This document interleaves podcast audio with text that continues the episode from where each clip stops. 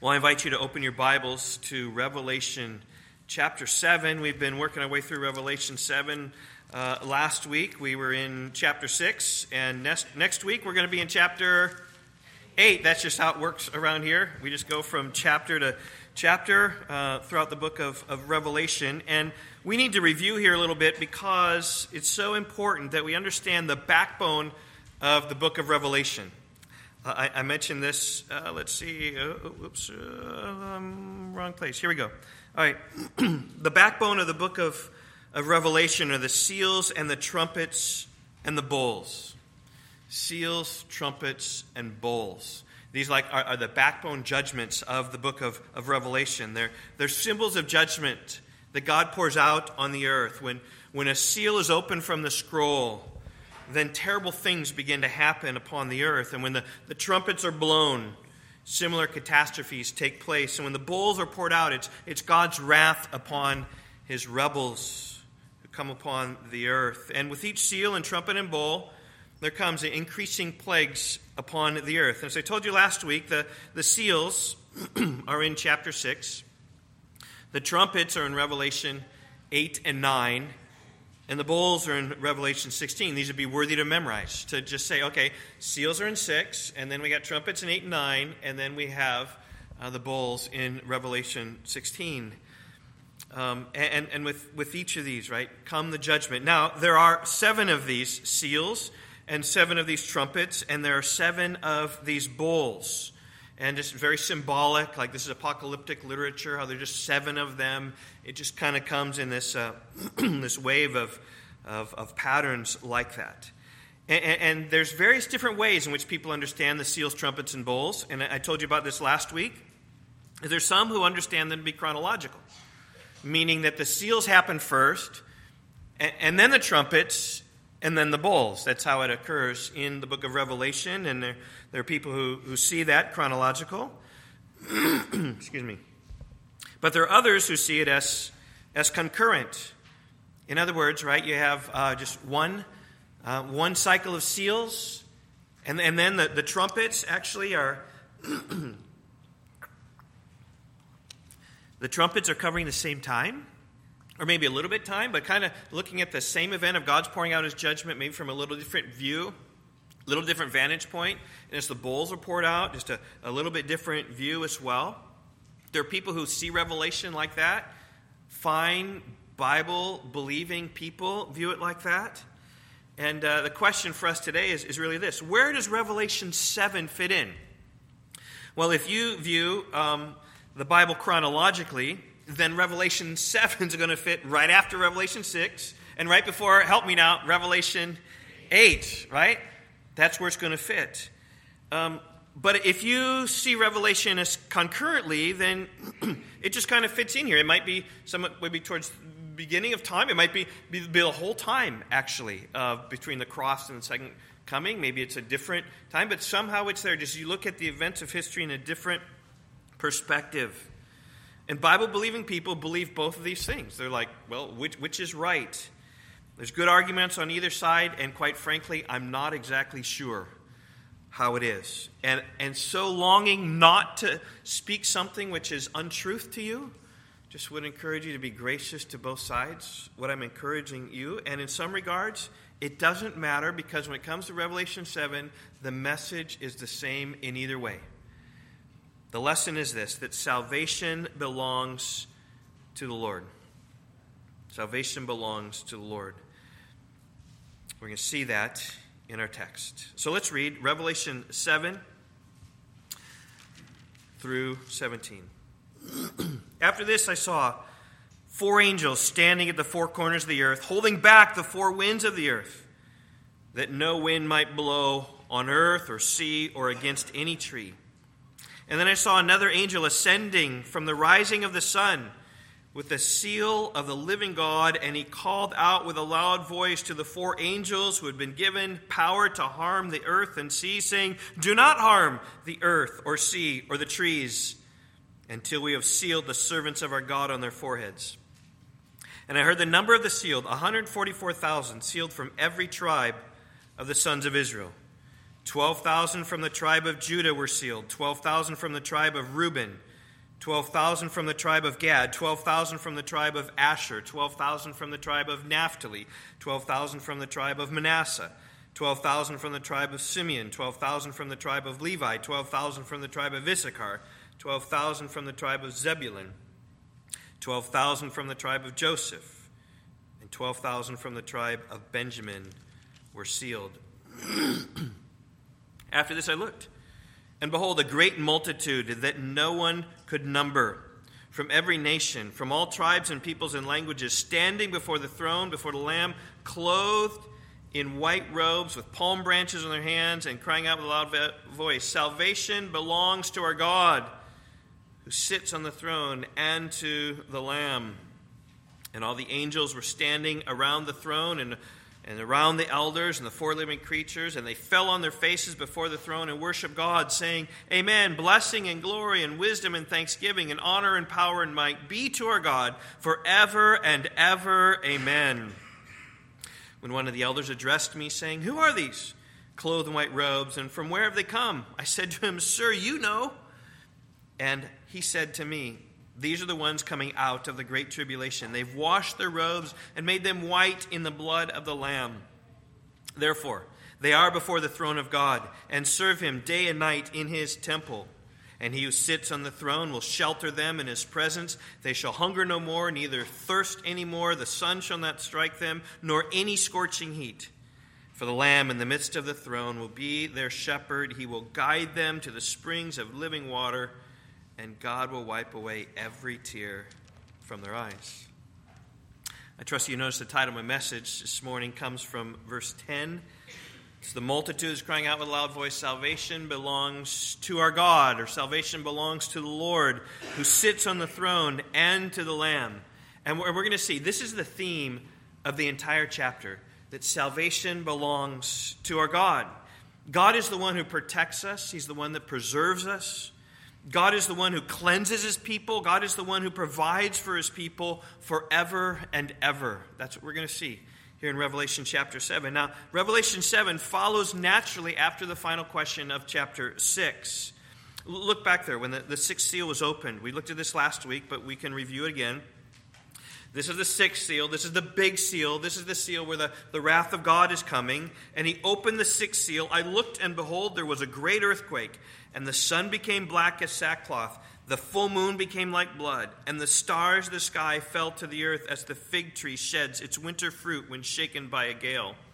The sky vanished like a scroll that's being rolled up, and every mountain and island was removed from its place. Then the kings of the earth, and the great ones, and the generals, and the rich, and the powerful, and everyone, slave and free, hid themselves in the caves and among the rocks of the mountains, calling to the mountains and rocks, Fall on us and hide us from the face of him who's seated on the throne, and from the wrath of a lamb, for his great day of the wrath has come, and who can stand? You know, this sounds a lot like the end of the world the stars falling from the sky, right? The, the sky vanishing, mountains and islands, right, rolling away. So why many think the sixth seal is describing the, the events towards the end of the world, because this is cataclysmic. I mean, after this, there seems very little room for things to happen. All is dark and the earth is being reformed. Anyway, it's so bad that people want to die. In verse 16, they're, they're hiding in the caves and saying, Fall on us, right? Hide us from the, the wrath. We want to die rather than face the wrath of the Lord. Right? But look at the question here in verse 17. It says this For the great day of the wrath has come, and who can stand? Right? I mean, the, the question seems almost rhetorical, doesn't it? God's wrath has come. Who can stand? Well, well, nobody can stand. That's why we're willing to die, because no one can stand. We might as well die. But, but that's not quite true, because Revelation 7 tells us who can stand. In fact, that is my, my first point this morning is, is the, the question, right? Who can stand? And here's the answer those who are sealed can stand. Verse 1 After this, I saw four angels standing at the four corners of the earth. Okay, so you got to stop here and see. Many people just take naturally this is chapter 6, and then after 6 comes chapter 7, because this is what happens after this. But John doesn't say after this, this is what happens. He said after this, he saw. In other words, John is saying that I saw these seals opened, and then there was a, a time or briefly or whatever, and then I saw this. And John is just saying the time wise is for him seeing the revelation. It doesn't necessarily follow that the next thing happening is necessarily uh, after chapter 7. Now, it may be, it may not be, but I'm not going to speculate. I want, I want us to remember again and again, right? Revelation is a picture book and not a puzzle book. We're not going to figure out all these problems. I'm just saying, yeah, I don't know. I'm not going to entrust those and just say, hey, this is what it is. I'm just saying that John sees his other vision. Now, we can slot it in chronologically or consecutively, concurrently, however we want. That's the point here is that, that God is, is the God of our salvation. After this, I saw four angels standing at the four corners of the earth, holding back the four winds of the earth, that no wind might blow on the earth or sea or against any tree. Some critics take this verse and see how ignorant the Bible right authors were. Four corner. They think the earth is flat. See how ignorant they are? And yeah. But they miss apocalyptic genre. Apocalyptic genre speaks like this. I mean, to, to say that there are four corners necessitates a flat earth, that that's what John really believed, that this was the case is to miss what apocalyptic literature is all about. What this is about, talking about just probably the four uh, directions of the compass north, south, east, or west. It's probably what it's talking about, right? Stopping the wind, whether it comes from the north, whether it comes from the south, east or the west. Somehow it's being stopped that it might not blow and destroy the earth and the, the sea and the trees. In fact, this is comes in chapter 8 when we see the angels blowing the trumpets and a third of the earth being burned up. And so there is some sense where it makes sense that this is consecutive. Because saying, okay, wait, wait, wait, before this trumpet, before the destruction comes of chapter 8, we have to, we have to fix this out. And these, like, these are the kind of things I put these categories of consecutive and concurrent in your minds because sometimes it shows better that way and sometimes it shows better another way. But here's just a, a clue that it might be that way. And these winds probably representing the, the coming judgment of God the judgment being restrained until God's people can be protected first. And I say this because the message that he hears in verses 2 and 3. He says, Then I saw another angel ascending from the rising of the sun with the seal of the living God.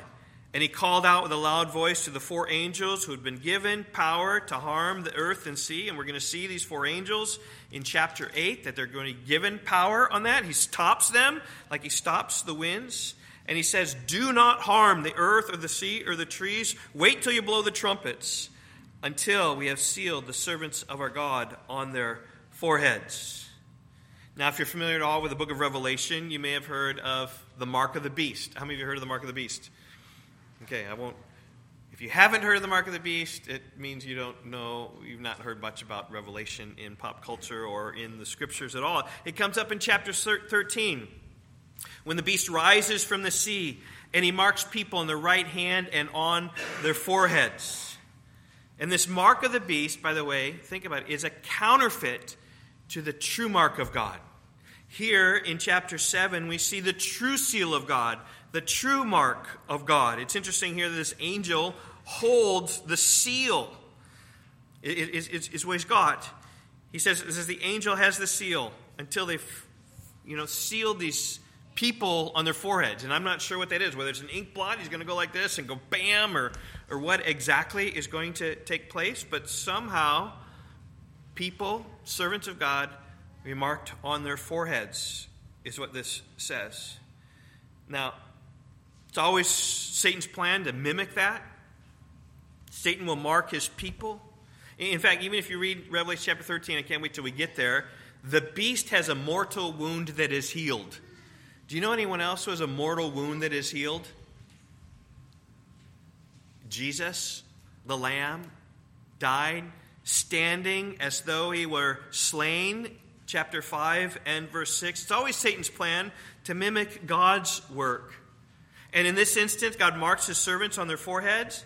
This is what John saw. However, I do not think that this is what's going to happen. I do not think that believers are going to have a physical mark on their head. This is apocalyptic. This is what John sees, but you got to take this into reality, whether there is a physical mark or not. You might believe there's a physical mark. God bless you. That's totally fine. I think somehow they're, they're sealed and wrapped and protected. This, again, is apocalyptic literature. God's servants are, are sealed and protected somehow. It may be a physical mark, but I, I sort of doubt it. But God has always marked out his servants in other ways in the scripture without physical marks on them. 1 Peter 1 3 through 5. Blessed be the God and Father of our Lord Jesus Christ. According to his great mercy, he's caused us to be born again to a living hope through the resurrection of Jesus Christ from the dead, to an inheritance that's imperishable, undefiled, and unfading, kept in heaven for you. Here it is. Who by God's power are being guarded through faith for salvation ready to be revealed the last time. This is the idea of the seal. There's a guarded through faith for this salvation ready to be revealed. And what Peter's talking about, about our being guarded, there's no physical mark on that. But God is his people. He's just going to guard them and protect them until they obtain that inheritance, which is imperishable, undefiled, and unfading. That's the same idea what's happening here in Revelation 7. God's protecting his people, he's guarding them so they can stand when the wrath of God comes. God has always kept his servants. The, the great benediction of Jude 24 and 25 that to him who is able to keep you from stumbling and to present you blameless before the presence of his glory with great joy. There's God is able to keep you from stumbling so as to present you blameless before the presence of his glory. There it is. He's keeping us, he's protecting us without a mark. God is the one to do that. Jesus said in John 24, John 10, 27 through 29, My sheep hear my voice, and I know them, and they follow me. I give eternal life to them, and they will never perish. Why? Because no one will snatch them out of my hand. My Father who has given them to me is greater than all, and no one is able to snatch them out of his Father's hand. There's another, another metaphor about how God protects his children, is that, that they are in God's hand. And just like a three year old can't open the dad's hand where the candy is in that hand, try as a three year old might. Like God, dad is stronger than the little child. And so God is stronger than Satan. When he has believers in his hand, he's not going to let go. And I believe this sign here being marked, what John sees in apocalyptic literature of a physical mark, is just like these sorts of, of protective seals in which he guards us and he, he keeps us and he puts us in his hand. Salvations of the Lord, He's going to protect us until the end. And I think that's what these seals are, are talking about this keeping, protecting, preserving power of God. I thought about some illustrations of, of this. It might be like the fireman who can enter the burning house because he's got his fireproof suit that he wears. Or I was thinking about the, the mountain climber who can endure the harsh conditions on the top of Mount Everest because the coat he wears and the oxygen that comes through his mask, he can make it there. Or I think about the astronaut who, who survives outside the space station because he is suit capable of such survival. This is what God does when he, he protects us, He seals us, He helps us to be able to go through the, the harsh situation, perhaps even of a world experiencing God's wrath. This is the protection that God gives to all His believers to be able to stand because they're sealed and protected and kept from His wrath. Now, in verses 4 through 8, we see these servants identified. He says, For I heard the number of those sealed, 144,000 sealed from every tribe of the sons of Israel. And here we have 12,000, exactly 12,000 from all the different tribes. Um, although some, like Dan, is excluded for some reason. I don't exactly know. I know some commentators have gone through lots to try to explain why, why Dan is not there. And maybe he was um, sinful, and Ephraim is not there either. But then you've got Joseph and you've got Manasseh. And so, like, to try to figure all of this out, uh, where all those are, um, I think maybe trying to figure that out is maybe going astray a little bit. Because the idea here is these round numbers 12,000 from every different tribe. Many have interpreted these verses differently. Outside the Christian faith, Jehovah Witnesses claim that these are the number of people who are going to be in heaven 144,000 reigning with Christ the heavenly hope they have, but all the other peons, whatever, the beyond 144,000, enjoy not the heavenly hope, but the earthly hope. That's what Joe witnesses. Mormons take these 144,000 to be high priests. They're going to spread the gospel. In mainline Christianity, basically two views. these 144,000 are literally 144,000, 12,000 literal Jews from each of the tribes of Israel, making up 144,000. You have Jewish people making that up.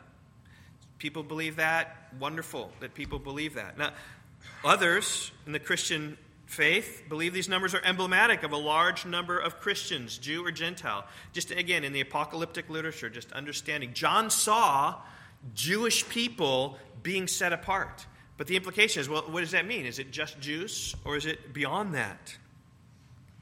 Now, it's interesting. If you'd asked me before I began preaching through Revelation, uh, I remember someone asked, Who are the 144,000? I'm like, They're Jews. 12,000. That's exactly what it says. It's interesting, though, as I've buried myself in apocalyptic literature, I'm not so sure anymore. Because I think there's liberty here, especially with the, the roundness of the numbers. Like to, to know that perhaps it's legitimate to take them representative of a large number of people whom God has sealed and protected for his saving purposes. And I think it's okay to see that way. So, whatever you see, I just encourage you to give great Christian grace on this matter. I don't know which is true, therefore, that's why I'm not saying one or the other. And, and mostly, to decide whether you believe it's literal or whether you believe it's, it's emblematic of all believers comes how you see Revelation. If you see Revelation as sequential like this, well, then probably you will see the events of Revelation 7 happening, and you will most likely interpret 144 as ethnic Israel. Probably. And if you see the events of Revelation as overlapping, retelling the story of God from different perspectives, then most likely you'll probably interpret these 144,000 as Christians sealed for their protection. And I don't know which interpretation is the best. I know faithful believers have different views. There are pros and cons, really, each way. 144,000 Jews, it's the simple and straight way to read the text. But remember, right, it's apocalyptic literature. Also, remember this it's written to Christians in the first century, the majority of whom were not Jewish people, all of whom were facing strong days of, of difficult persecution. And I just ask you, if Revelation is going to come a blessing to these first century readers, would it be a blessing to them to be encouraged to hold fast their faith if they knew some 2,000 years later that these 444,000 Jews are going to be sealed and protected. Oh, that's really strengthening me. I'm like, I'm not sure. And those are the, the doubts sort of things that, that I have. Or, and here's what I think, is the encouragement in the picture. That, that God has his people and he's going to protect them and he's going to seal them. And even when God's wrath comes upon the, the, the sinful creation, God is his servants who he's going to protect and keep even through the awfulness of what's going to face. And so I just say this, right? In, in, in, all your arguing and trying to puzzle this all out, don't miss the point. The point is that God preserves his people. Whether this is just talking about 144,000 Jewish people or whether it's talking about Christians and believers who've trusted. It's the main point. Salvation belongs to our God. Who can stand? Those who God has sealed and protected and kept for his redemption. Those are the ones who can stand. That's the point of Revelation 7. Paul said this way in 1 Thessalonians 5 9 God has not destined us for wrath, but to obtain salvation through our Lord Jesus Christ. Salvation belongs to the Lord. It's God who destines us and protects us to obtain salvation through Jesus. When Paul wrote to the Ephesian believers, he spoke about how they were sealed and protected for their future salvation. Ephesians 1 13 and 14. In him, in Christ Jesus, you also, when you heard the word of truth, the gospel of your salvation, and when you believed in him, you were sealed with the promised Holy Spirit, who's the guarantee of our inheritance until we acquire possession of it to the praise of his glory. In other words, right, with every true believer in Jesus Christ, when, when we hear the gospel, and we believe and trust and hope in Jesus, right? In Him we have redemption through His blood, Ephesians 1 speaks about. We believe that gospel, God seals us. Everyone here today who's a believer has been sealed by the Holy Spirit. That is a fact true. So whether that corresponds with, with the 144,000, we don't know. It could, it might not. But the fact for us in application is that the principle, whatever happens in the future, whatever happens there, happens to us as we're sealed with the Holy Spirit, and He guarantees our inheritance until we acquire possession of it. God's protecting us, keeping us in His hand. And perhaps Revelation, spoken in the apocalyptic style, is merely rehearsing this truth for all believers. We're sealed and protected until the day of redemption, and nothing, neither death nor life, nor angels nor principalities, nor things present nor things to come, nor height or depth, nor anything else in all creation will be able to separate us from the love of God that's in Christ Jesus. That's the idea of the text. Salvation belongs to our God, to our Lord, and He's got us. So, whether Revelation speaking about us or speaking about some Jews in the future, whether it's speaking about these ethnic Jews, listen, the point is the same. Who can stand in the days of God's wrath? Those who've been sealed and protected. We have no need to fear the future, the coming tribulation. God will protect His servants. And I think that's where the original hearers would have found encouragement that, that okay, right, things are pretty bad and things are hard, right? But, but God has His own, and He's got them, and He's going to protect them, He's going to keep them because salvation is of the Lord. All right, there's the first picture of Revelation 7. Let's move on to the second picture. This picture is of a great multitude in verses 9 through 7. And my question here is who will stand? Not who can stand. The, the ones that can stand are the ones who are protected. Who, who will stand? Well, here's the great multitude. Look, look at verse 9. After this, I looked, and behold, again, I just remind you that John saw this vision, right? And then after that, he looked and he saw another vision. These might be two things, they might be the same thing at a different angle. It just John saw this again. It might take place one after the other. It might take us to a different sense altogether, right? 140,000, a lot of people. Whether that compares to the great multitude. I'm, originally, before coming into Revelation, I'm like, no, those are two different things. But understanding apocalyptic, like, you know what, those might be the same thing. I don't know. It's a, it's a picture.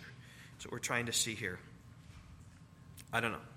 But I know the main point is that in the end, salvation belongs to the Lord, and He's going to have a great multitude of people who are worshiping Him and serving Him. Verse 9 After this I looked, and behold, a great multitude that no one could number, from every nation, from all tribes and peoples and languages, standing before the throne and before the Lamb, clothed in white robes with palm branches in their hands, and crying out with a loud voice Salvation belongs to our God who sits on the throne and to the Lamb. What a great scene. Just think about this scene. We have a, a huge crowd this crowd is so great that no one can number it. You can fill a stadium, and we know how many seats are in the stadium. You can guess pretty much how many people are there.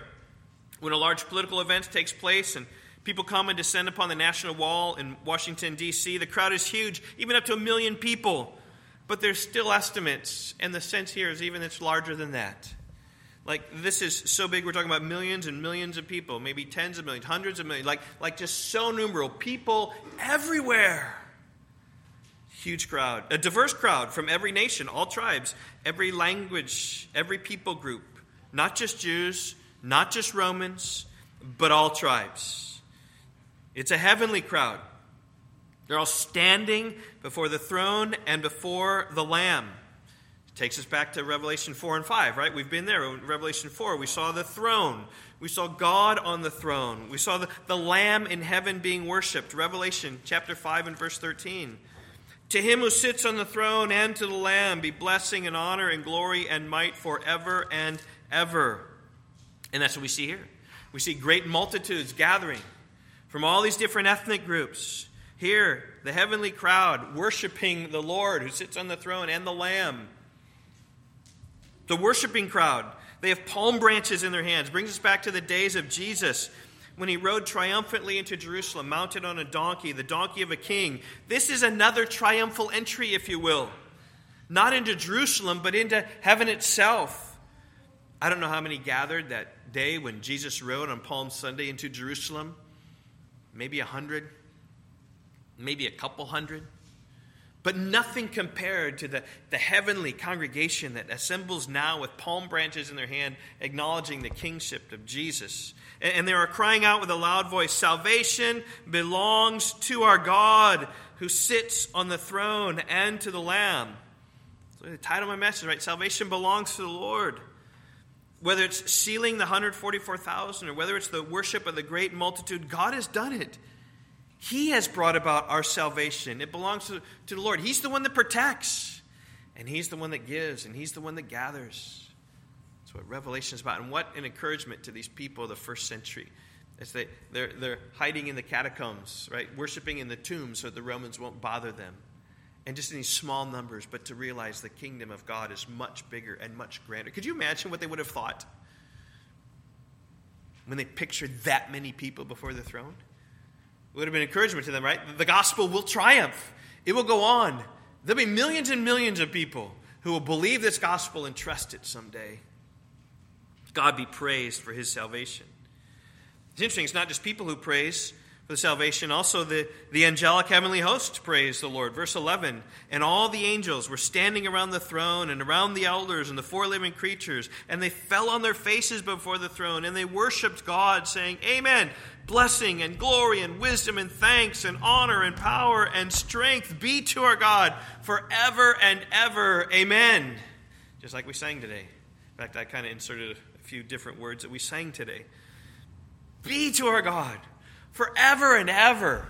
It's the worship of the Lord. Brings up all the, the categories of those worshiping God from Revelation 4 and 5. We see the angels, we see the elders, we see the, the four living creatures, all on their faces before the throne of God, worshiping Him. And don't miss that little phrase there at the beginning of verse 11 and all the angels. When John describes the angels, back in chapter 5, he described them as myriads of myriads and thousands of thousands, chapter 5 and verse 11. So not only do you have like untold number of people around the throne worshiping, you've also got these myriads and myriads of angels. The idea here is of a huge worship service that seems to go on, as it says, forever and ever as they're worshiping in this way. It seems almost as if the angelic crowd, the size of that, matches the size of the human crowd. All mixed and mingled together some, somehow. Maybe two sections, maybe on the right hand. You guys are, are people and you guys are angels. I don't know how it all fit up. But you ever been in such assembly of people worshiping? Big assembly, lots of people. It's really powerful. One of the things I miss at Rock Valley Bible Church is that we're a small church. We don't quite have the taste of this heavenly worship. Although we were close when we sang that, that uh, Crown Him with Many Crowns a cappella, don't you think? There was something majestic about that. We're here, even the smallest we are. But here, I don't care how big a church there is. Rockford, whether it's 100 or 400 or 5,000 or 3,500, like it's all small and teeny compared to what's going to be taking place here. No church, no concert venue will ever duplicate the sheer size, the multitude, probably the volume, energy of worshiping the Lord. I got to bring up this little note here. Revelation chapter 4, verse 8, we hear the four living creatures never cease to say, Holy, holy, holy is the Lord God Almighty. How is it then that these four living creatures saying, Amen, blessing and glory and wisdom and might and honor and blessing be them? How is it they're saying that?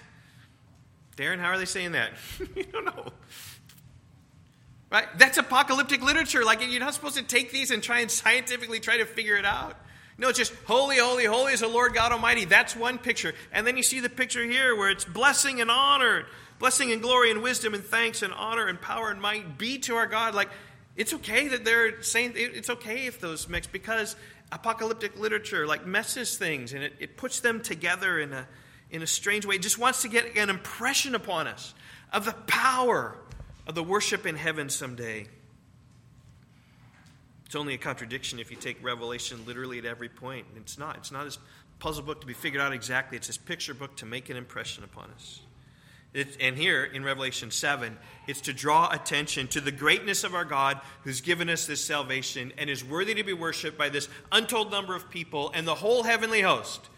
God is such worthy of our worship of that. And then we see in 13 this conversation that John has with one of the 24 elders. One of the elders addressed me saying, who are these clothed in white robes? And where have they come from? Those are the questions we have, right? Right? Who are these people? And where did they come from? John didn't know. That's why I said in verse 14, Sir, you know. Like John didn't bring it up. I think this angel brought it, this elder brought it up because he knew and he wanted to tell John, and so he told it in the form of a question, like Jesus often did. And he said to me, Here they are, he's identifying. These are the ones coming out of the great tribulation and they've washed their robes and made them white in the blood of a Lamb. The elder answered the questions in reverse order. He answered the where question first, and then he answered the who question next. Where have they come from? At this point again, right, it's one of those debates. Depending upon how you see the seals, trumpets, and bowls, is depending upon how you see the great tribulation. Uh, again, right, if you see Revelation as laying out a, a sequential events in the future, then you're going to see the great tribulation, which is confined to this time right there in Revelation chapter 7. Which is okay. I know many people who believe that, right? It's, it's common. Lots of people do. And then some people see these, these people gathering here are, are maybe the rapture, right? These are raptured folks from the earth who've been snatched and taken out and brought into heaven. Some people think that. Others view them as martyrs, which I kind of have a hard time believing millions and millions, an untold number of people being martyred. It doesn't mention anything about being martyred. But such might be the intense time of persecution that comes upon the world, people say. Uh, but if you view these seals as concurrently, all describing the same course of events, and this great tribulation, right, happens at, at some point in here. Maybe it's the, the whole, I've heard people say the great tribulation, the whole church period, right, that we are under tribulation. Jesus says, you'll have, in the world, you will have tribulation. Going through that. So viewing that, that these would be all the saints who've died, all the saints throughout all time, right before the Lord, and, and that might make sense as well.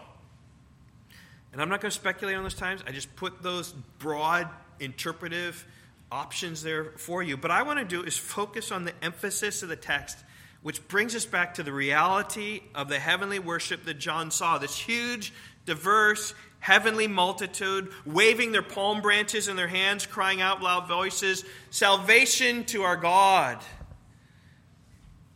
Then the elder answers the who question. The who question is far more important than the where they come from question. It's far more important than the timing. It says the who. Verse 14. They have washed their robes and made them white in the blood of the Lamb. Apocalyptic imagery coming here again, right? You dip a garment in blood, do you get a white garment? You don't. You get a stain so deep you can't wash it out. Wash it out. In fact, even if you bleed a little bit and bleed onto your shirt, that's a stain that, that you just can't get out. Blood stains deeply. Yet here, this multitude have taken their robes and they've washed them in the blood of Jesus. Again, right? There's no way that the blood that came down from the cross into whatever bowl or basin you try to can wash a multitude of garment. It's a picture. It's what Revelation is talking about. The blood of Jesus is so powerful, it can wash and wipe away millions and millions and millions of people's sin to make them white and to stand pure before the Lord. That's the emphasis. That's what's being talked about here. Right? What can wash away my sin? Nothing but the blood of Jesus. And that's the idea here. That the only way that people can be cleansed of their sin is through the blood of Jesus. And here in Revelation, in the apocalyptic picture, they're, they're picturing garments soaked and washed in the blood of Jesus and coming out sparkly clean, because that's what the blood of Jesus does. It forgives, it cleanses, it, it makes us righteous and well. Obviously, the question here is is your garment white? Has your garment been washed in the blood of Christ? I'm not talking about your clothes, I'm talking about your soul. Has your soul been washed in the blood of Christ? And again, that's not physical, but it's, it's hoping. It's hoping and trusting in the crucified death, burial, and resurrection of Jesus Christ that cleanses our soul. Has He cleansed your soul? I mean, we can talk all about those being sealed, and you can speculate, oh, it's wonderful, 144,000 there, right? And not touch your heart. I'm just saying, if God has cleansed you, you're protected. If God has cleansed you, you may well be one of these in the great multitude. Like, focus in and see, oh, yeah, there they are. They're, they're the people of Rock Valley Bible Church. There they are. But if your garment is not washed, you have reason to fear the Lamb as those did at the end of Revelation 6. To say, Hide us from the face of him who's seated on the throne and from the wrath of the Lamb. Hide me, right? I, I'm not cleansed. I'm not been sealed, so hide me. Your only hope of seal and protection is through the blood of Jesus. But if the garments are washed clean in the blood of Jesus, right, you can join this multitude. You can worship God who saved you from your sin and say, Salvation belongs to our God. And then we got one last section verses 15 through 17, further describing the, the, the scene that he sees because they've been washed. Therefore, this is what follows as a result of being washed in the blood of Christ. Therefore, they are before the throne of God and serve him day and night in his temple. And he who sits on the throne will shelter them with his presence. They shall hunger no more, neither shall they thirst any more. The sun shall not strike them, nor any scorched heat. For the Lamb in the midst of the throne will be their shepherd. He will guide them to springs of living water, and God will wipe away every tear from their eyes. Right, does this sound like another chapter in Revelation? God wiping away every tear from their eyes, hunger and pain and sorrow be banished, the water of life. This sounds a lot like Revelation 21 and 22. Right? Just let me read, right? Revelation 21 3. And I heard a loud voice from the throne saying, Behold, the dwelling place of God is with man. He will dwell with them, and they will be his people, and God himself will be with them as their God. He will wipe away every tear from their eyes, and death shall be no more. Neither shall there be mourning, nor crying, nor pain any more, for the former things have passed away. That's it's close to the sense that we have here. Wiping away every tear from their eyes. No more hunger, verse 16. No more thirst, right? No more sun scorching them in hot heat, which, by the way, it kind of is an allusion to the bowl judgments. Is coming with scorching heat. So it's kind of like this, this is why people think it's concurrently, because this almost seems to be like happening even after the bowl judgments, like in, in the final time. The scope of things. Uh, Revelation 22, verse 3 No longer will there be anything accursed, but the throne of God and of the Lamb will be in it, and his servants will worship him and they will see his face, and his name will be on their foreheads. Just exactly like here, they're sealed. This is what happens at the end of time: is the servants of God worshiping Him, and there's no greater worship here like this. And so I just say that that might be right an argument for how this runs concurrently. And so the, these are the, the people who've come out, and we're getting a taste here, Revelation 7, of the end. And so Revelation 7 is, is really scoping to the end. And then people point out, well, they're in the temple. As it says there in uh, verse 15, they serve him day and night in the temple. In the new creation, there is no temple, for God himself is their temple. So, well, maybe it's chronological. Like, I, I don't know. I'm just saying, all this is a picture of the glories of heaven. Is what we might experience. Everybody who's trusted in Jesus can experience this. Sealed for eternity, worshiping the Lord where pain and sorrows are gone. Let me just close with this. Following after Jesus is worth it. The original readers of this book were going through a difficult time, facing some tribulation along with John. But such a vision of heavenly worship gives us a vision that it's worth it. That, that we will stand before there. So, who will stand? Believers in Jesus who've trusted Him, who served Him. They will stand before God and worship Him forever and ever. So, my exhortation to you is follow the Lord, even through tribulation, even through hardship, even through difficult times like the first readers heard, because it's worth it standing and worshiping before the Lord. Who will stand? Those who believe in the Lord. Salvation belongs to the Lord. Let's pray. Father, I admit much mystery here, and I haven't figured it out, and I'm not sure anyone has. People think they figured it out, God, but in humility I say, uh, I'm not smart enough to figure it all out. But I have figured out, though, Lord, that as I trust in you and direct people to trust in you, that, that our garments can be white and we can worship you with this great heavenly throng. Even as we, we sang of today, crowned with many crowns and with the, the throng that comes and, and worships you. Father, I pray for every single one of us that we would be that place that we would know of your protecting power, that we, through faith, are protected by the power of God for a salvation ready to be revealed in the last time. That, that we can't escape your hands. God, your grip is a death grip on us, and Satan cannot take us out of your hand.